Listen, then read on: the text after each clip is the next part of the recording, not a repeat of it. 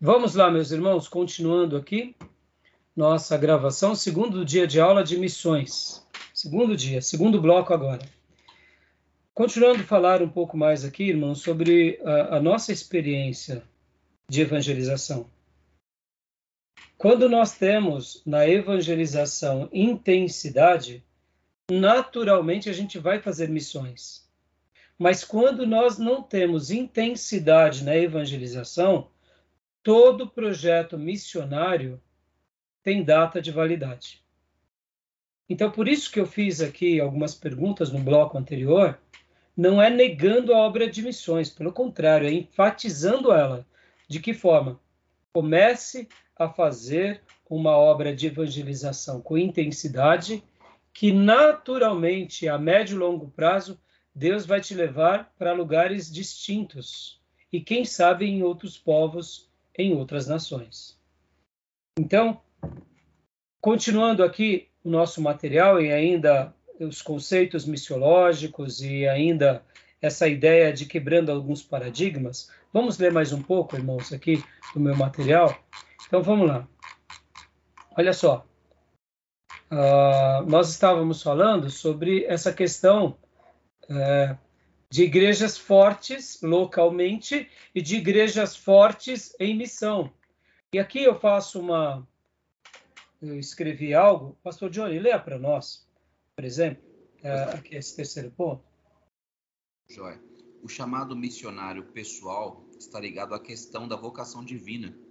E o chamado missionário local ou denominacional, creio ser a mesma coisa. É o caso dos batistas brasileiros versus os pentecostais em nossa nação. Deixa eu dar uma pausa aqui, pastor. O que, que eu acredito, irmãos? Deixa eu fazer uma pergunta para vocês. Todos nós seremos missionários? Não. Mas todos nós temos um dever na evangelização? Sim. Agora, olha só. A evangelização, ela abraça todos os cristãos. E o dom de evangelista? Todos os cristãos têm o dom de evangelista? Pois é, eu sei que há controvérsias, mas eu acredito de fato que o ID é para todos. Então, quando fala de evangelismo, é para todos, na minha ótica, né? Sim, mas aí eu estou me referindo ao dom, pastor. Dom. Lembro que Efésios 4 vai falar sobre cinco dons ministeriais. Lembra? Verdade. Em livro de Efésios. Que, vocês lembram quais são esses, esses dons ministeriais? Que são os dons que lideram a igreja. Mestre, uhum. profeta, profeta, evangelista. Uhum. É... Acho que tem apóstolo, né? Apóstolo. Exatamente. Apóstolo, que mais? Mestre, evangelista. Tá faltando mais um. Missionário. Não, tá faltando mais um. É que o missionário e o evangelista, eles acabam sendo próximos, né? Mas assim, é, tá faltando mais um. Não, não, é, pastor não, né? É pastor, gente. Você está esquecendo do pastor, gente. né? Efésios vai falar sobre esses dons e vai dar essa ideia desses cinco ministérios. 11, né? Hã? É 4:11. Exatamente. E ele designou alguns para apóstolos, outros para profetas, outros para evangelistas, outros para pastores e mestres. Bom, são cinco dons ministeriais que lideram a igreja. Pode ver que o pastorado no Novo Testamento é o mesmo que o sacerdócio no Velho Testamento. Que o sacerdote, a tribo de Levi, ou seja, os sacerdotes e os levitas, eles eram os pastores de Israel. Então, aqui é dom de evangelista, não é evangelização. Então, nem todo mundo recebeu o dom de evangelista. Todos receberam a missão da evangelização. Ou seja, eu prego o evangelho, eu ganho pessoas para Cristo. mas eu não serei um evangelista. Billy Graham, por exemplo, é chamado de reverendo, é chamado de pastor, mas qual era o dom dele por excelência? Evangelista. Moody, o grande pregador, o que, que ele era? Evangelista. Então, aquele que ganha muitas almas e tem uma palavra para alcançar essas almas, ele foi o que? Uma pessoa que recebeu esse dom de evangelista, de ser um evangelista. Agora, ele recebe um dom específico, mas a igreja recebe a função ou a missão da evangelização. Ou seja, do jeito simples, aquela anciã cuidando da sua família, vai levando o marido para a igreja, vai levando os filhos para a igreja, vai falando de Deus, do amor de Deus, com aquela singeleza de coração, dizendo: Filhos, vamos orar com a mamãe? Jesus pode resolver o seu problema como resolveu da mãe.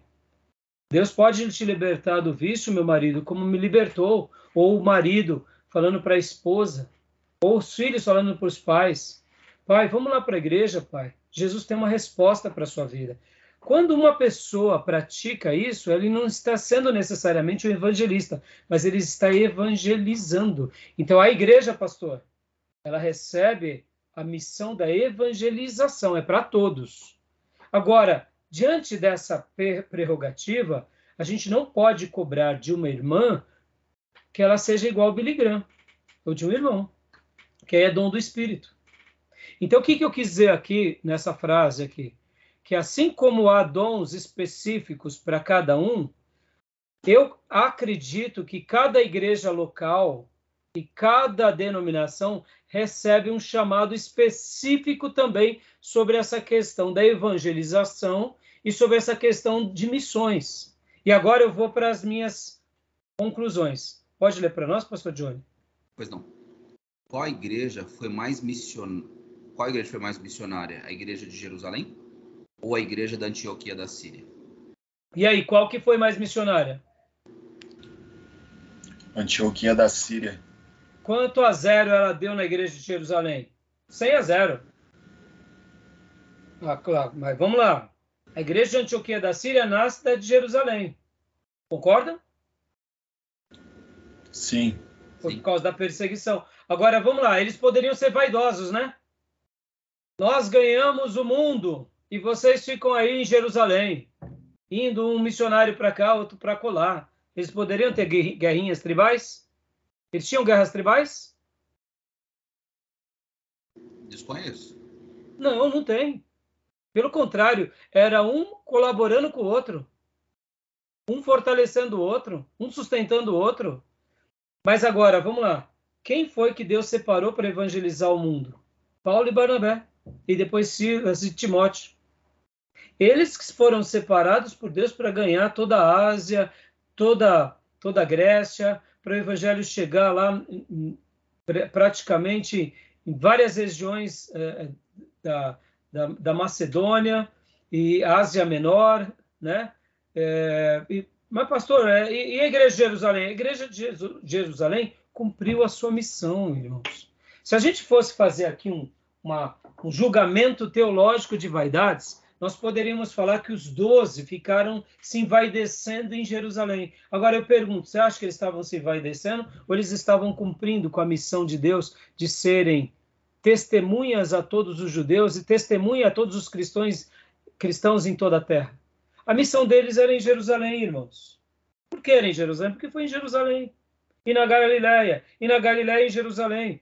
Deus separa os doze para eles serem luz de Deus em Canaã. Claro que depois eles vão para Roma, outros vão para a Índia, outros vão, vão falar na história da igreja que eles, eles são espalhados. Mas é depois de um bom tempo. Agora, quem foi a igreja missionária por excelente? A igreja de Antioquia da Síria. Por quê? É vocação. Então percebam, irmãos, Ninguém é maior do que ninguém, ninguém é menor do que ninguém. O que existe são vocações. É o Espírito Santo quem fala e o povo que obedece. Ponto final. Por que eu estou sendo tão enfático nisso, irmãos? Porque eu, eu lembro de um dia que eu conversava com um amigo, né? Eu já contei essa história para vocês nos outros blocos. Eu conversava com um amigo meu que se converteu numa igreja quadrangular. Lá ele se tornou um obreiro. E aí ele foi para uma igreja neopentecostal. Pouco tempo depois ele virou diácono, presbítero e pastor. E aí eu cheguei para ele e falei assim, fulano, mas já virou pastor assim? Pastor micro-ondas, né? E aí ele, é, lá na nossa igreja a gente tem visão de, de reino. Aí eu falei, ah, já tá vindo com agulhada, né? Deixa ele.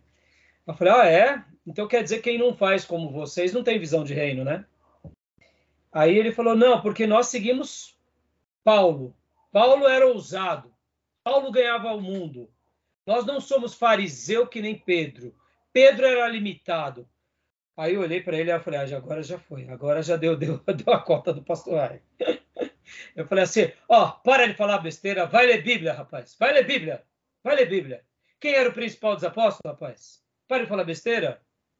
Não, porque Pedro era fariseu, era religioso, era limitado. Paulo não. Paulo vai ler Bíblia. Eu falei, aí ah, fiquei bravo. Eu falei, vai ler Bíblia, para de falar besteira. Bom, passado menos de seis meses, esse amigo, né, ele brigou lá com a liderança né, porque queria mais dinheiro, e o pastor lá não queria dar dinheiro. Resumindo, ele saiu da igreja, entrou com uma ação na igreja, a igreja parou com aqueles é, crescimentos explosivos, porque tudo que é tudo que é micro-ondas, irmãos, Deus não compactua.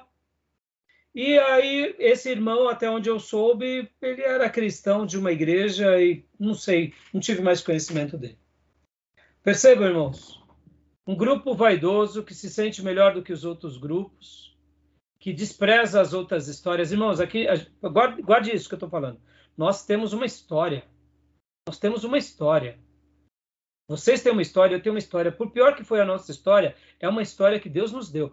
Ou a gente realmente pertence a uma história cristã ou não. Se houve erros de algumas denominações, vamos aprender, vamos melhorar, mas não vamos jogar pedra. Os neopentecostal, eles querem criar uma nova religião, por isso que eles naufragam e se enveredam para tanta heresia. Então, se a gente quer ser cristão saudável, a gente tem que saber que a gente tem que valorizar a nossa história, indiferente daquilo que a gente está vivendo hoje. A gente não tem que olhar para o passado com desdém, nem com desprezo, a gente tem que olhar com gratidão. É como, por exemplo, eu, eu não posso desprezar que a minha formação é Batista Nacional, e a Batista Nacional é a filha mais nova da Batista Brasileira. E a Batista brasileira vem de um movimento batista. Ou seja, eu sou grato pelo movimento batista. Ah, teve, teve erros? Teve erros em tudo. Inclusive, teve erro na Batista Nacional e tem erros na minha igreja. Eu também tenho falhas. Então, aqui, quando a gente vai avaliar, e se tivesse vaidade no grupo que estava lá em Antioquia da Síria, querendo ser maior do que a igreja de Jerusalém, teriam os inscritos, mas não tinha essa disputinha tola, fútil, essas briguinhas como existe hoje, entendeu? Então, é, Pedro foi separado para ser o principal dos apóstolos entre judeus e gentios, mas a função principal dele era entre os judeus.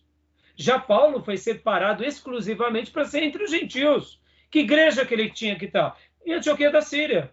E lá, quando ele foi para lá, pelo, pela orientação de Barnabé, por isso que Barnabé era cheio do Espírito Santo, fizeram essa obra linda. E Paulo não era vaidoso. Paulo, o grande missionário, o grande evangelista de todos os tempos, ele prestava conta à igreja de Antioquia da Síria. Então, eu estou fazendo esses apanhados aqui, estou quebrando esses tabus para mostrar, irmãos, que quando a gente tem intensidade no nosso evangelismo com aqueles que estão ao nosso redor, naturalmente haverá um peso da nossa fala onde a gente chegar. E quem sabe, em algum momento, Deus nos separa para além da fronteira como foi com Paulo, como foi com os apóstolos também, tá bom? E aqui, olha, eu vou agora dar uma explicação na história da igreja.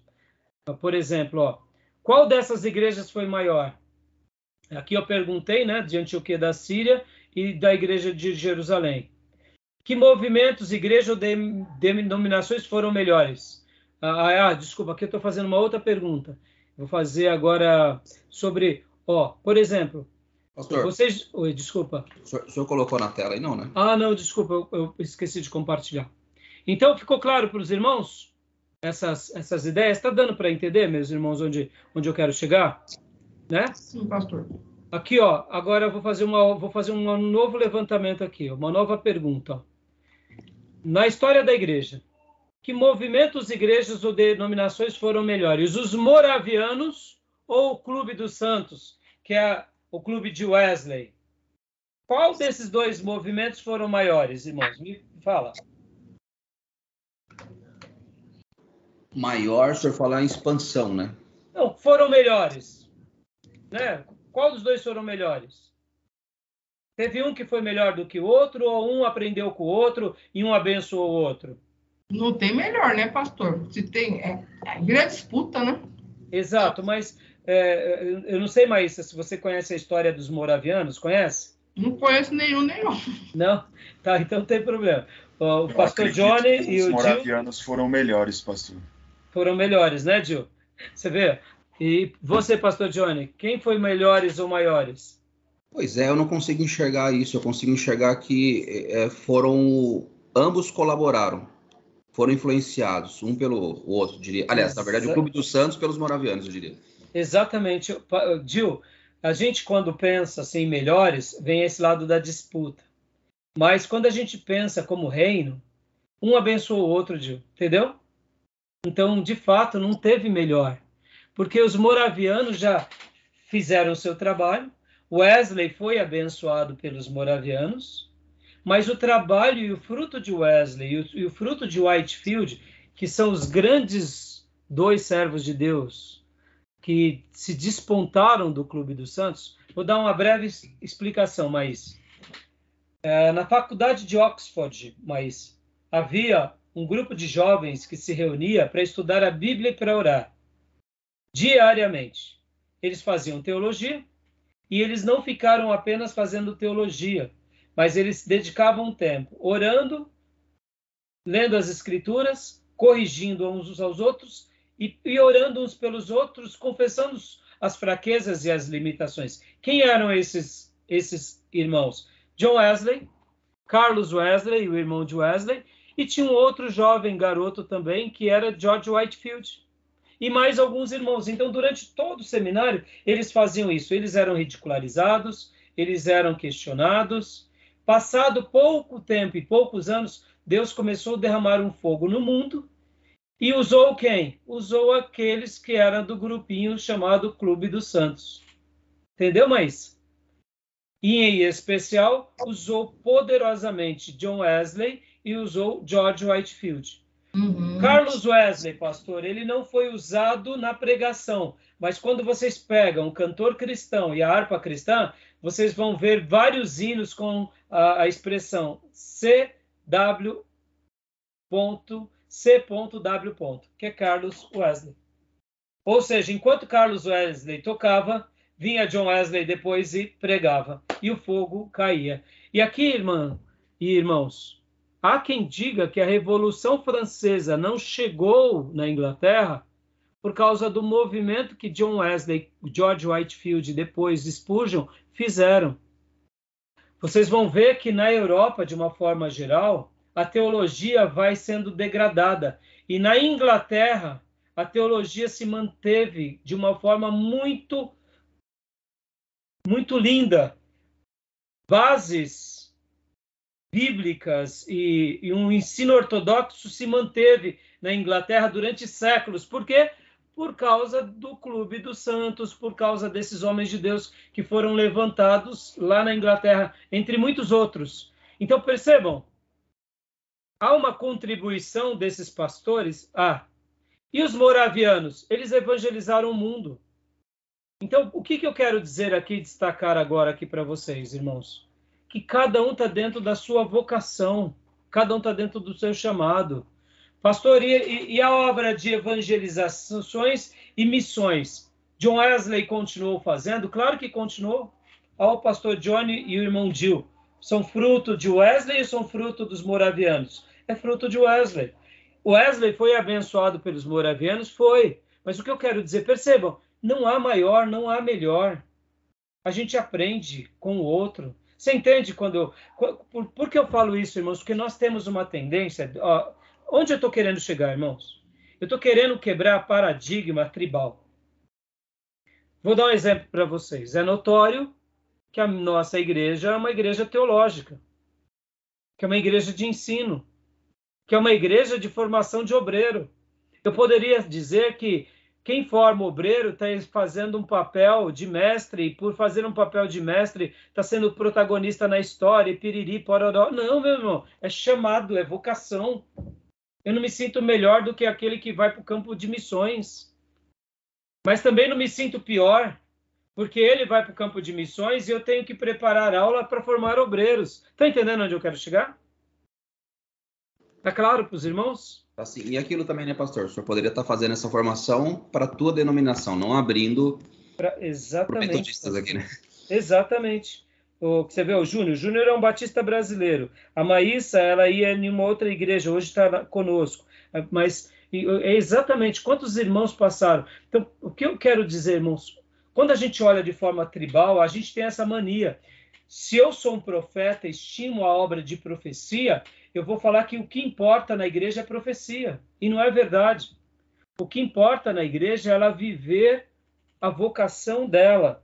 Então, por que eu fiz a pergunta dos moravianos e do Clube Santo? Do Clube Santo? Porque ali foram dois movimentos poderosos. E por causa de Wesley de Whitefield, os Estados Unidos teve um grande avivamento.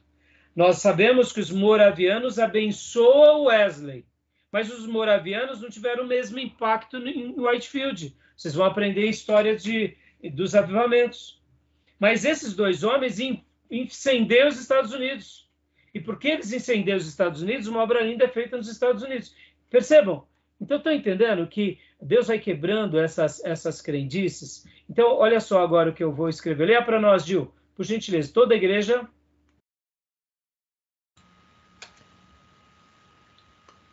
Toda a igreja deve apoiar missões, facilitar o processo missionário, participar ativamente em missões.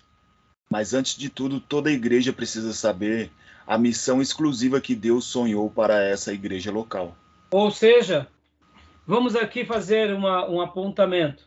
Ó, Lutero, ele enviou quantos missionários para o mundo? Meu irmão, ele fez uma das obras mais lindas e se manteve vivo. Fazendo o quê? Fazendo as 95 teses e pregando na porta da igreja e depois traduzindo a Bíblia. Naturalmente, ele fez uma obra de evangelização. E essa obra de evangelizações virou missões naturalmente. Calvino organiza a, teologia, prepara a igreja. Spurgeon é o príncipe dos pregadores, ele prega como ninguém. Whitefield e Wesley queimam os corações. Os moravianos são os braços de Deus que alcançam o mundo. Cada um tem uma vocação. A vocação divina vem antes da, dos nossos desejos. Estar no centro da vontade de Deus fará toda a diferença. Ou faremos missões, ou então apoiaremos aqueles que o Senhor separar para essa obra. Entendam, irmãos, o que, que eu quero dizer com isso aqui? Eu quero fazer essa tese. Eu não preciso necessariamente sofrer com isso. Se eu tenho que sofrer é Deus me quer no campo e eu estou dentro de um barquinho fugindo para Tarsis. Aí eu tenho que sofrer mesmo. Se Deus está me separando para a obra da evangelização, ou melhor, para o evangelismo, para missões, eu estou fugindo, aí, meu irmão, pode sofrer mesmo. Mas o que eu quero dizer é, não tente fazer as coisas por vaidade, por vanglória. Não tente fazer as coisas por presunção sigam o chamado de Deus com tranquilidade, com serenidade e apoie missões. O mais importante, sobretudo, é apoiar. Apoiar diretamente ou indiretamente. Quando eu falo apoiar, irmãos, agora eu quero quebrar um outro paradigma. Outro paradigma, qual é? Será que a nossa igreja local ela vai ser uma igreja que vai de fato ter muitos missionários? Ou será que o nosso trabalho é local, é na nossa região, como eu disse há pouco, como foi a Assembleia de Deus? E qual é o paradigma, qual é a ilustração que eu quero usar aqui? Vocês já ouviram falar do, dos nossos irmãos do Exército da Salvação, né? Eles são conhecidos ou não no mundo? Muito. Eles fazem uma obra missionária ou não? que, que vocês acham? É, eu, eu, eu, sei que eles são fortíssimos, hein? e são metodistas, né? Eles é. nascem do metodismo? Nascem do metodismo. Eu é. não relembrava agora. Mas agora, olha só, pastor. Eles são, assim, missionários propriamente ditos? Pois Ou eles é. fazem uma obra de, de, de, evangelização de uma proporção gigantesca e, e acabam sendo missionários? Fiquei com dúvida agora, sabia? Em História dos Avivamentos, a gente vai trabalhar um capítulo sobre eles. Mas o que eu quero dizer? O trabalho do Exército da Salvação nasce dentro do que? De um contexto de militares que servem a Cristo e que eles se unem para que para socorrer os necessitados. Podem ver que o braço forte deles é a ação social. O braço forte deles não é necessariamente pregação ao ar livre, fazer isso, é, é, o que é, é trabalho social.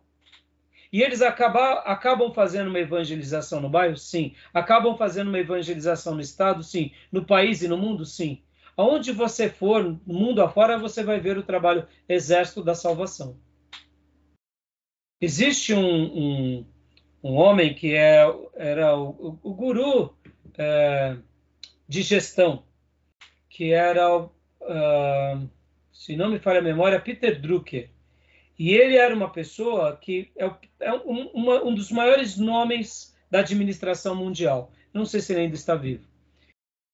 E ele gostava de avaliar e estudar empresas e gestões.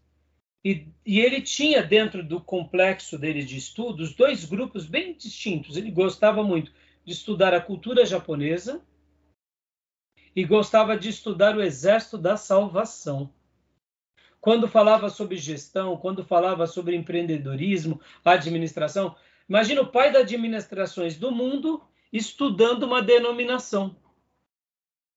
Como eles fazem uma obra tão linda, por que fazem, como eles são impelidos. Então percebam, eu, é isso que eu quero quebrar os tabus aqui. Muitas vezes a gente está vivendo esse frenesi. Eu tenho que fazer missões, a nossa igreja tem que ter um caixa. Irmão, e muitas vezes Deus está querendo outra coisa. Deus está querendo que a nossa igreja tenha uma creche. Porque tem um bairro pobre ali do lado, que é uma favela, e tem 20 famílias, e a gente está aqui querendo mandar missionário, e eu não estou sendo contra, meus irmãos, me entendam. Mas por isso que eu estou falando que muitas vezes a gente quer fazer algo, que a gente reúne ali 10 irmãos e dá uma oferta para o missionário, porque isso daqui é muito mais fácil do que pegar ali e cuidar das 50 crianças, colocando elas aonde? Numa creche da igreja. A creche da igreja vai ter que ter discipulado, vai ter que ter voluntariado, vai ter que ter dinâmica, vai ter que ter comida, vai ter... E mandar uma oferta acaba sendo mais fácil. Você está entendendo onde eu quero chegar? Então, por que muitas vezes a gente precisa de orar? Para que Deus alinhe o nosso coração ao coração dele, para que a gente faça a obra dele, não a nossa. Está entendendo? Então, eu não estou querendo aqui ser contra, não. A gente apoia todo tipo de obra missionária, mas, ao mesmo tempo, a gente tem que viver o sonho de Deus para a nossa igreja e mergulhar, porque naturalmente nós acabaremos fazendo missões de uma forma ou de outra. Por que eu estou falando isso, irmãos? Eu conheci uma igreja que, infelizmente, o pastor que fundou aquela igreja teve alguns problemas na área de. algum problema que a igreja o afastou, que é o pastor Bill Hybel. O pastor Bill Hybel é, é, era, era, né, eu não sei se ele está pastoreando atualmente, mas a igreja de Willow Creek. A igreja de Willow Creek é uma das igrejas mais influentes dos Estados Unidos. E eles não tinham missionário, mas eles tinham uma igreja de não sei quantos mil que se reuniam todos os domingos. E eles abençoavam muitas igrejas locais ao redor do mundo mas eles não tinham missionário. Olha que interessante. E quando perguntavam para eles, eles eram muito resolvidos sobre isso. Eles falavam: olha, a nossa existência é fortalecer a igreja local. E ele tinha um lema junto com a igreja dele, que o lema era: a igreja local é a resposta para o mundo. E olha, irmãos, eu particularmente fui tão abençoado pelo pastor Bill Raibo, tem um material vasto aqui Eu, eu lamentei quando eu soube que ele teve alguns problemas na vida íntima dele e que a igreja, em virtude disso, para preservar a igreja, o afastou da titularidade. E, a, e, aí eu acabei perdendo um pouco do contato, porque eu confesso, foi uma dor muito grande, mas uma igreja séria disciplina os seus líderes.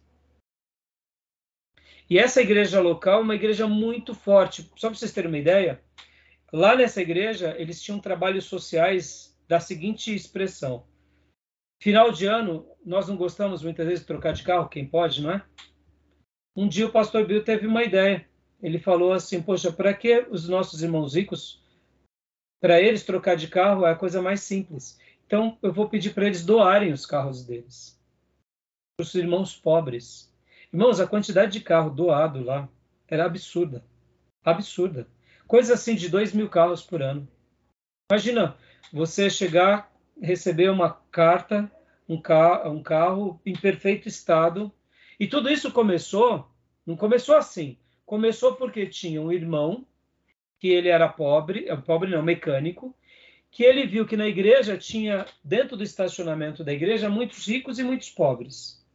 E aí ele falou para o pastor: Pastor, eu sou mecânico e eu posso ajudar aqui na igreja local eu vou consertar o carro dos irmãos pobres.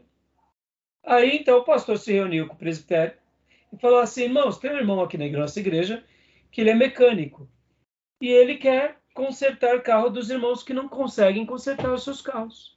Então, quem tiver problema no carro, pode falar com o irmão tal que ele vai consertar. Depois de um período de um, dois anos, ele chegou para o pastor e falou assim: Pastor, eu estou vendo que tem irmãos aqui que quando trazem o carro, é mais, mais, é, seria melhor jogar aqui dentro do rio, porque eles compraram uma propriedade bem grande na igreja, porque seria mais barato jogar dentro do rio o carro do que consertar ele. E ele falou assim: Pastor, eu estou notando aqui na igreja que tem muitos irmãos que são muito ricos, muito ricos. Então, pastor, o senhor se reúne lá com os demais pastores e fala para eles o seguinte: o senhor vai lá na frente da igreja e pede para os irmãos ricos dar o carro deles para o irmão pobre. Porque eles trocam de carro, para eles não faz diferença nenhuma. Aí ele disse assim: Eu vou conversar com os presbíteros da igreja. E foi lá e falou. E os presbíteros gostaram da ideia. E ele chegou e falou assim: Irmãos, eu gostaria de passar para você, você que é rico, que Deus tem abençoado muito, que você doasse o seu carro para o departamento da igreja, que a igreja tem uma lista das pessoas que mais precisam, que a gente vai estar doando o seu carro para os irmãos que são pobres. Irmão, sem brincadeira, eu vi isso na década de 2000 e no, por ali no, nos anos 2000. Naqueles dias não era comum é, ter tanto Honda, né? Mas chegavam a se doar Hondas, Hondas de dois anos de uso. E dentro do porta-mala tinha até uma oferta que era já para o novo irmão também é, fazer a manutenção e pôr já no nome da pessoa, né? E se não me falha a memória, 2.000, 2.500 carros foram doados naquela comunidade. E essa mesma igreja, o que acontece? Se converteu atletas famosos. E aí os pastores se reuniram e falaram assim: meus irmãos, é muito dinheiro desse atleta. Então, eles se reuniram e o dinheiro do atleta ia para um fundo de assistência social da igreja. Ou seja, uh, quem da igreja precisasse fazer uma cirurgia e a igreja ia, e não pudesse pagar, ou não tivesse convênio, não conseguisse, era para procurar a igreja, a igreja pagava. Quando tinha uma, um problema, como teve, por exemplo, é, terremotos, quando teve, por exemplo, enchentes, eles pegavam os irmãos que tinham um caminhão e faziam uma igreja, olha, uma igreja dos sonhos, aí Willow Creek. Eu fui muito abençoado. Qual era o de lema deles? A igreja local é a esperança do mundo. E qual é a proposta dessa igreja? Ser uma igreja local forte e formar igrejas locais. Eu acho que o seminário nasce nesse contexto. Eu já tinha um sonho de ter o um seminário, mas eu acredito tanto nessa demanda, irmão, que a igreja local é a esperança do mundo. Em tese, quando você tem uma igreja forte, bem estruturada, você acaba exercitando cinco ministérios. Você acaba sendo um profeta, um evangelista, um pastor e um mestre. Você acaba fazendo tudo isso dentro de uma igreja. E automaticamente você faz uma obra de evangelização e uma obra de missões. Então, você vê, e aqui por isso que eu estou quebrando os paradigmas para a gente entender o que Deus sonhou para nós. Porque muitas vezes, irmão, a gente está querendo fazer uma coisa, mas o que Deus quer é outra coisa. Tá entendendo? Tá bom, meus irmãos? O pastor deu 35 aí, ó. Opa, então vamos dar uma pausa agora aqui também, tá bom? Então vamos lá, vamos dar uma pausa. Alguma, alguma fala, alguma pergunta, meus irmãos? Tranquilo? Joia? Torna inspirador. Então, depois, olha, eu posso. Depois, se vocês quiserem áudios, material, eu tenho um material muito grande do Pastor Bill. A igreja de Willow Creek é uma igreja dos sonhos, irmãos. Sem brincadeira. Eu tinha algumas coisas complicadas, tinha, mas assim, no frigir dos ovos eu fui muito abençoado pela vida do Pastor Bill Hybels e principalmente pela Willow Creek. Ele fazia um trabalho chamado Summit. Todo ano eu participava, aqui no Brasil, né? Não lá. Mas é uma igreja que eu tenho um carinho por eles, assim, absurdo, que me abençoaram muito. Tá bom, meus irmãos? Então vou dar a pausa aqui, tá? E a gente vai para o último e terceiro bloco.